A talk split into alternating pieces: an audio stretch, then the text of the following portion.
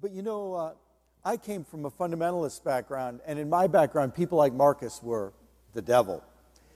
And, uh, and one of the things that really struck me was what a deep reader of the scriptures Marcus was. In my fundamentalist background, we thought we had a corner on the Bible.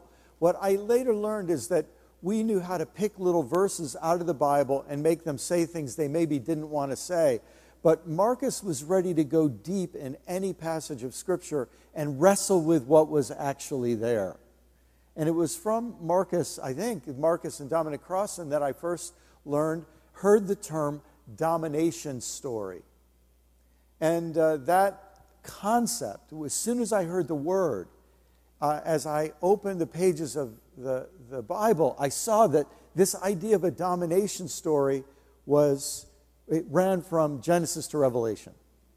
Uh, and, and it was, in, in some ways, the, back, the background bass note against which all of the other music of the scriptures were, it was interacting with, in conflict with, trying to nudge into something else, to bring it into a different key, so to speak.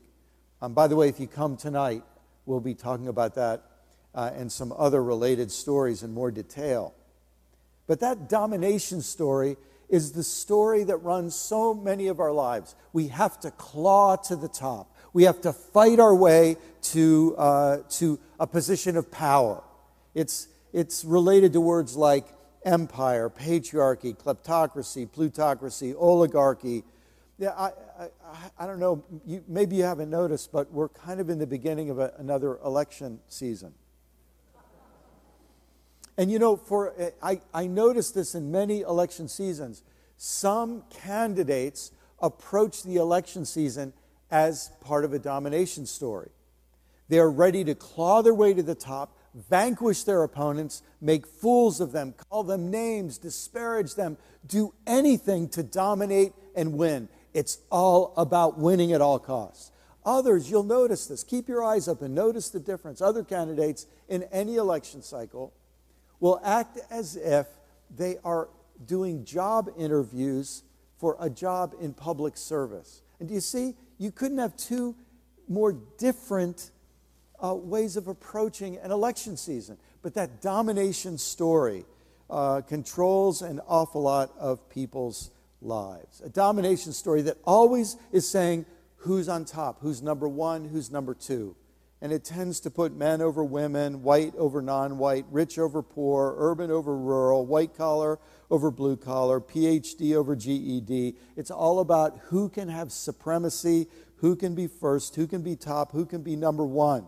Now, in the old world, uh, we achieved domination through fists, through rocks, through spears, arrows, clubs, guns cannons, missiles, bombs.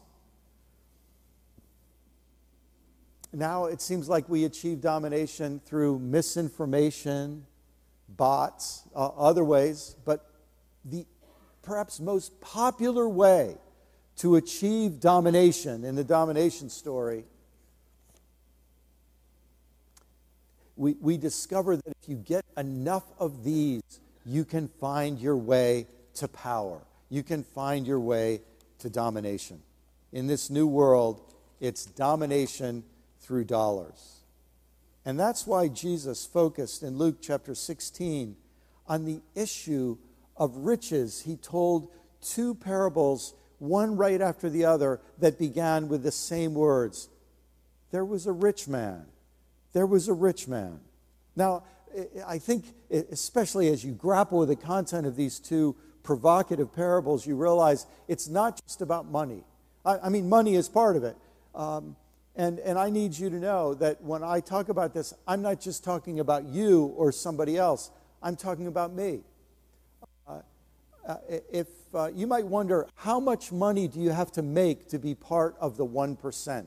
Uh, and in the United States, if your average annual income is over $350,000, you're in the 1%. But guess what? For those of us who say, yeah, I've never been close to that, um, uh, you're globally to be part of the 1%, you need to make about $35,000 per year. So I'm going to guess that a whole lot of us in this room, maybe not all of us, but a lot of us in this room, are part of the global 1%.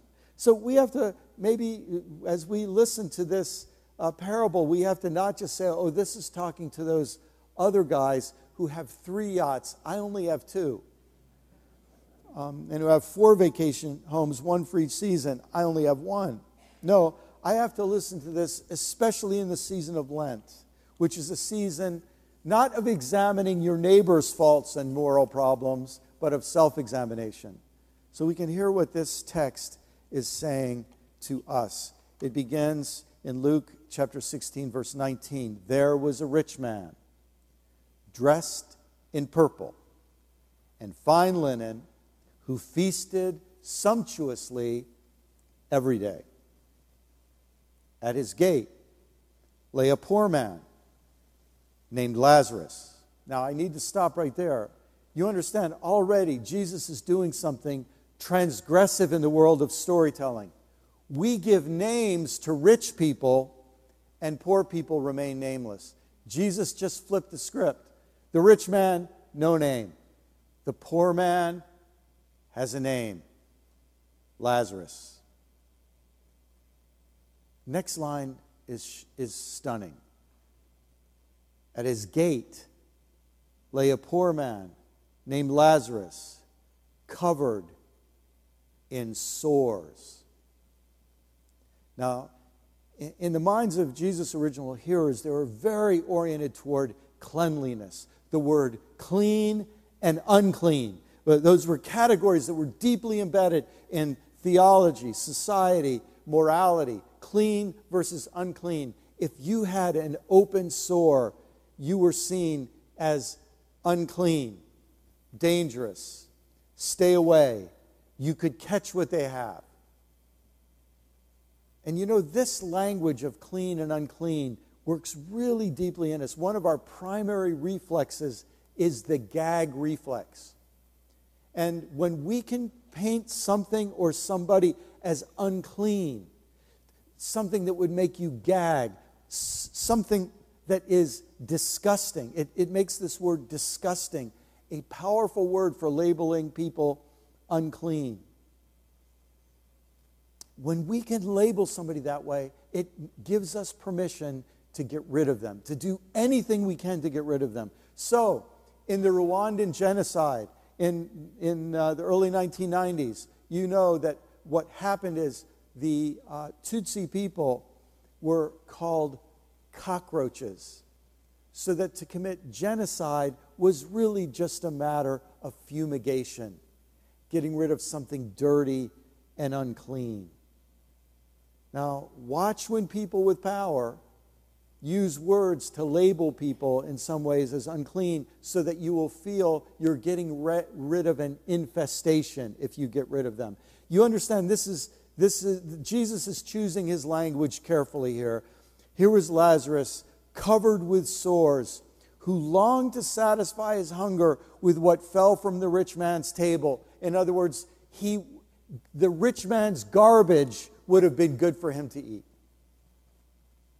Even the dogs would come and lick his sores. So we just took unclean and disgusting and we made it downright repulsive and unsanitary. Jesus has done everything he can in a couple of lines, like a poet, to render Lazarus, to help us see Lazarus the way the rich man saw Lazarus. The poor man died and was carried away by the angels to be with Abraham. The rich man also died and was buried. Now, do you understand what Jesus is doing here? He's almost setting us up for something like a joke. You know, a rich man and poor man walked into the afterlife. And then what happens next is so interesting.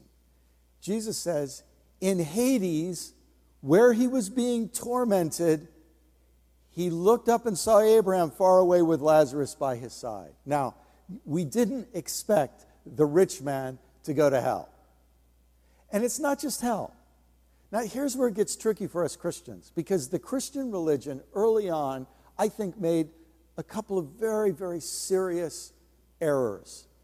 They acted as if the Lord's Prayer actually read, Our Father who art in heaven, hallowed be thy name. May we go to thy kingdom when we die, where your will is done, unlike this miserable earth. But it's not what it says. You understand, the Lord's Prayer is not an evacuation plan. May we go to heaven. It's a transformation plan. May your will be done on earth as it is in heaven. But we very cleverly shifted all of our focus away from this life and this world to make the Christian gospel be mostly about what happens after you die. Now, in this, I think we could not be more out of sync with Jesus and his teaching, but it is so deeply embedded, especially here in the American South, with our tradition of hellfire and damnation preaching, telling people who are going to go to hell. Well, a couple things are interesting here. Jesus is going to tell you who goes to hell, and it's not who you were expecting. But not only that, he chooses the word Hades. Hades is a Greek word. Jesus is a Jew. He's using a word from Greek mythology. Isn't that interesting? Which might give you the idea that what Jesus is actually talking about is not telling you the structure of the universe. He's using mythological language to make a point, not about the sweet by and by, but the fierce urgency of here and now. So there's Abraham, and he's got Lazarus by his side. And the rich man calls out, Father Abraham, have mercy on me, and send Lazarus to dip the tip of his finger in water and cool my tongue, for I am in agony in these flames. But Abraham said, Child, isn't it interesting? Abraham's attitude toward the man is not hatred, you miserable scum. It's an attitude of even love toward this child who's suffering in Hades. Remember that during your lifetime, you received your good things, and Lazarus, in like manner, evil things. But now he is comforted here, and you are in agony. Besides all this, between you and us, a great chasm has been fixed, so that those who might want to pass from here to you cannot do so, and no one can cross from there to us. And by the way, Jesus is now perfectly recapitulating the myth of Hades in Greek, in, in Greek literature, which had the river Styx separating uh, the damned from the, uh, from the saved. And so then the rich man says, Okay, then, Father, I beg you to send him to my father's house, for I have five brothers, that he may warn them, so that they will not also come into this place of torment. I've got to tell you, I've read this story so many times in preparing for today. I read it, uh, you know, a bunch more times. And as I read this, something hit me that had never hit me before. This is the moment when we see how much the rich man doesn't get it. I mean, how much worse could things get? He still doesn't get it. Because he's thinking about his brothers who are still alive. And he's still failing to see the thing that he never saw when he was alive, which is Lazarus is his brother too. He's acting like Lazarus is somebody's errand boy to send around. You know, oh, just go send Lazarus. Lazarus is only important as a functionary for him and his rich brothers he still doesn't get it. What will it take to get through to a guy like this? Abraham replied, Your brothers have Moses and the prophets. They should listen to them.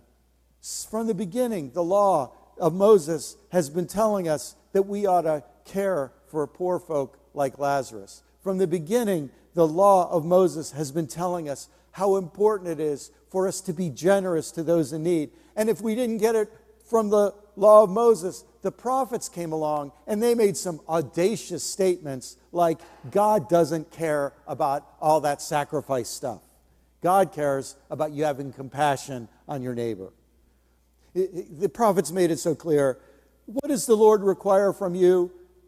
to give a lot of sacrifices, to be fastidious, and all these different, you know, matters of the law. No, look, you can boil it down like this. Here's what God desires do justice, love mercy, have compassion, walk humbly with your God. So the law and the prophets will give him the message he needs.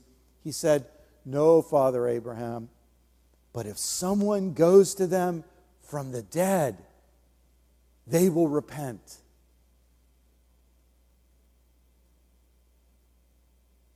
You know what's so interesting, brothers and sisters? In a few weeks, we'll celebrate Easter. We'll celebrate someone rising from the dead.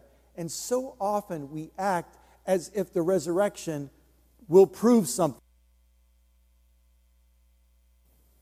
But according to this parable, somebody rising from the dead won't make any difference to people who already aren't listening. Whatever the meaning of the resurrection is, it's not going to prove anything to anybody. It, it has meaning, but its meaning is not enough. If your eyes are closed, if your ears are closed, you're not going to get the meaning. He said to him, If they do not listen to Moses and the prophets, neither will they be convinced, even if someone rises from the dead. What will it take to break through to people who are caught in, in, inside the bubble or under the dome of the domination narrative?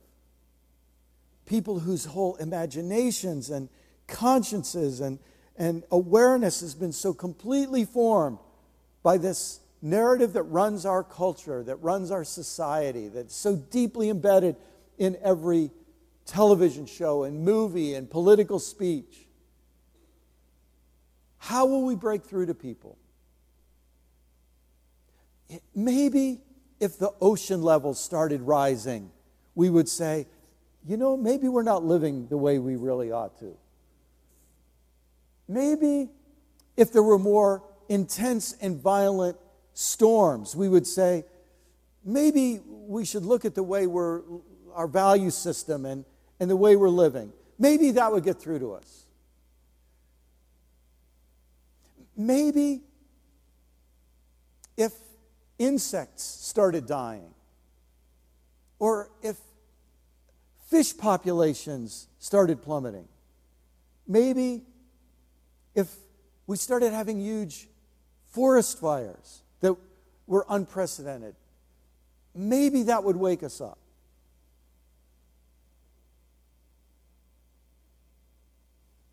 Maybe if the average income for people of color were tens of thousands of dollars per year less than white people, maybe that would wake us up that there might be something called economic inequality that's baked into our system. Maybe if for the last 40 or 50 years, middle class people worked their backsides off and stayed about the same, while the people who have the most already found their wealth double, triple, quadruple. Maybe that would wake us up that we need to pay attention. You know, maybe if we had people who are indicted at the top levels of government, left and right. Surely that would wake people up. Maybe. You know, uh, I think what would have shown a change of heart in this rich man in the story is if he would have recognized that that poor, disgusting man with sores at his gate had all along been his brother.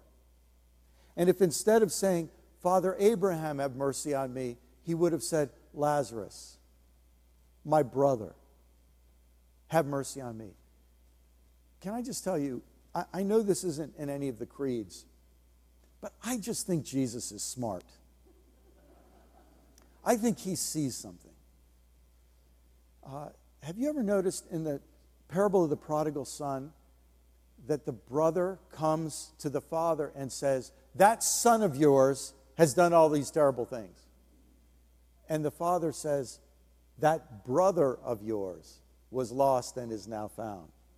Like the, the whole point of that parable is to make the older son realize that the younger son is also his brother. And here, this parable is begging us to, for, to, is begging us to yell to this rich man, Why don't you get it? What will it take to wake you up? Lazarus is your brother.